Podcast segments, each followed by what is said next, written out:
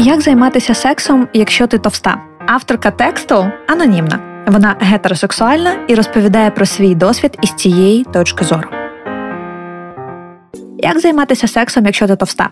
Так само, як і якщо ти худа. Тільки перед цим доведеться пройти 9 кіл пекла, також відомих як токсичні стандарти краси, дитячі травми, комплекси тощо. Я важу трохи менше 100 кілограмів, ніколи не була худою, і у певний період свого життя скинула багато ваги. Так, я важила ще більше. І кілька років тому я була щиро переконана, чоловіки ніколи не займатимуться сексом із товстою жінкою. Із жінкою зі стріями, розтяжками, целюлітом, волоссям на тілі чи розміром ноги більшим за 37. Цьому мене ласкаво навчили глянцеві видання, картинки, серіали, фільми, пісні, тебе шоу. Ну і певна річ, люди навколо. Нам усім складно, я знаю. Більшість дівчат і хлопців переживають моменти ненависті до своєї зовнішності. Усім нам варто займатися спортом і харчуватися правильно. Але фетфобія це дещо інше. Фетфобія це масштаби.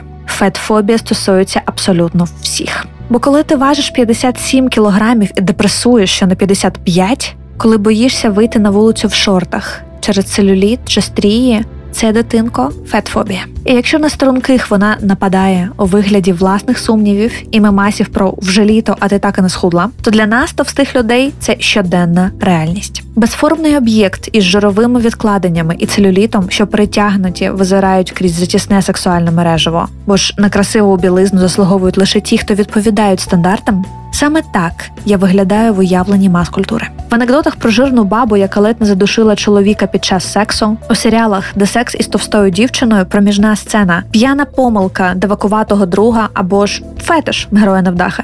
Модель та інфлюенсерка Еліс Бонетон якось поділилася такими словами: усі мої партнерки поводилися грубо з моїм тілом. Так, ніби моя комплексія викликала в них лише бажання до жорстокості, не заслуговувала на ніжність. Сексуальне життя товстої жінки зображають так, ніби щоразу. Щоразу, тобто секс в стої жінки буває ще й не один. Говорячи про секс, вона повинна уточнювати, і жодна людина при цьому не постраждала. Я довго плакала в подушку загадувала бажання, мастурбувала від жалощів до себе і, уявляючи себе тією худою подружкою, соромилася заходити в магазини білизни, навіть замовляти її онлайн. Навіть коли схудла, і на мене почали звертати увагу чоловіки, досі пам'ятаю чорношкірого, який став першим в моєму житті чоловіком, який намагався зі мною познайомитися. Мені тоді було 17 років, я була переконана без розміру XS або S чи M на ярлиці з одягу мене ніхто ніколи не захоче. А навіть якщо захоче, то я ж не зможу роздягтися перед людиною, розплачуся або розсміюся з ніяковісті і страху. Аж раптом Фейсбук підкинув мені доленосну рекламу новини про американський бренд білизни Aerie. Мета компанії зруйнувати ідеали Victoria's Secret. Так я вперше почула про боді позитив. Інстаграм перетворився на психотерапію, де один за одним я підписувалася на акаунти товстих моделей і щоразу захлиналася з подиву. Вони справді не смілилися фотографуватися у гарній білизні без розміру XS чи M на ярликах.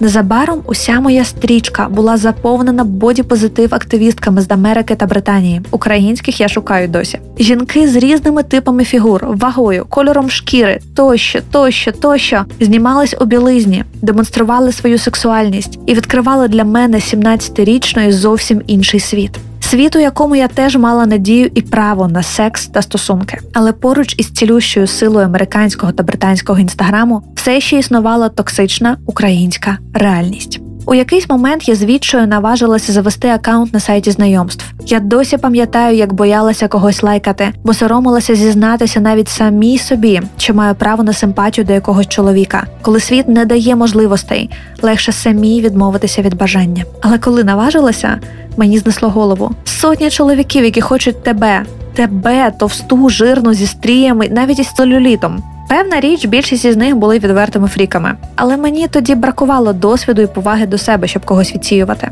Саме завдяки тому додатку я познайомилася зі своїм першим коханцем. Мені було 18, йому це й досі загадка, але явно більше 35. Іноземець, доглянутий і ввічливий. І відразу сказав, що не любить струнких дівчат. А тепер уявіть собі закомплексовану 18-річну дівчину, котра і мріяти не могла про увагу чоловіків, яка раптом дізнається, що їм можуть подобатися товсті дівчата.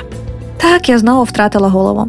Я займалася з ним сексом не тому, що хотіла. Я взагалі часто у своєму житті займалася сексом не тому, що хотіла, а тому, що потребувала уваги. Намагалася самосвердитися. Причому більшість моїх коханців були іноземцями. Українські чоловіки ж бо й досі переважно женуться за картинкою. Після 18 років ненависті до свого тіла, заздрощів усім подругам, думок про самогубство і приреченість на вічне дівування, я нарешті дала собі право подобатися чоловікам, але й це сталося не відразу. Не допомагали години секстингу з різними чоловіками і їхнім третім точно на моє запитання, чи подобаюся. Не допомагав сам секс із різними чоловіками і їхньою ерекцією при мені оголеній, бо все це сурогат фальшиві, дешеві обманки для свідомості, за які хапалася через брак любові та поваги до себе. Це зараз я розумію, наскільки дурною була, вірячи, що всі ці секси на одну ніч дадуть відчуття самодостатності, і наскільки ризикованою була моя поведінка. Це зараз я вчу себе говорити ні, вибирати партнерів ретельніше і не стрибати в ліжко лише тому, що він був такий щедрий мене запросити. Після чотирьох років тотальної зміни свідомості, боротьби з собою та іншими. І так, це інстаграм фотопроекту Be Body Aware, моделей Тес Холідей, Ешлі Грем, Іскри Лоуренса і багатьох інших бодіпозитив активісток досі вчать мене жити в ліжку з собою. Я пишу цей текст зі злістю, смутком і вдячністю. Злістю на наше суспільство, яке й досі забирає право на любов до себе в таких, як я смутком від усвідомлення, що це мені пощастило знайти Ері та інші докази того, що товсті теж можуть бути привабливими, займатися сексом, взагалі жити нормальним життям. А в цей час якась 13, 20, 30, 40-річна Аня досі вважає, що негідна любові, вдячністю собі.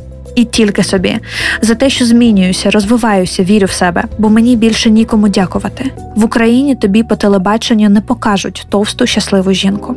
Тебе можуть подразнити шоу з плюс сайз моделями, фігури яких теж доволі одноманітні, великі груди, струнка талія, широкі стегна, можуть ще заманити неходою ведучою, яка вже за кілька місяців зніматиме блог про схуднення, і приправляти усе рекламою у стилі Хочеш бути щасливим? Приходь худнути на наш проект. Аби знайти когось, хто створить альтернативну реальність, в Україні треба провести цілу дослідницьку роботу просторами інтернету. Саме тому я наважилася написати цей текст, бо я знаю, як тобі боляче, і страшно, і образливо. Я знаю, що тобі хочеться любові або ж навіть банального сексу. І ще я знаю, що ти цього варта. Ми всі варті. Товсті дівчата не вимагають до себе особливого ставлення. Товсті дівчата не заслуговують на оце ваше особливе ставлення. Товсті дівчата займаються сексом і роблять це не гірше за їхніх струдких подруг. Бо сексуальність це поза рамками і цифрами на вагах. Повір у себе.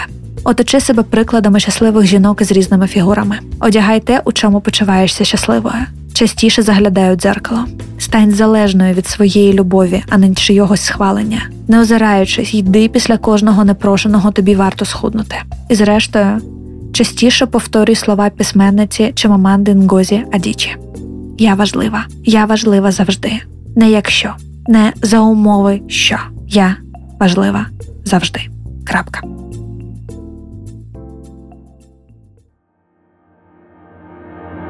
Підписуйтеся на канал Update SoundCloud, Android Podcast і iTunes. А ще дивіться корисні цікаві матеріали на update.com.ua. Ми є в Телеграмі. Шукайте Ексісь там і підписуйтеся на берегинь здорового глузду.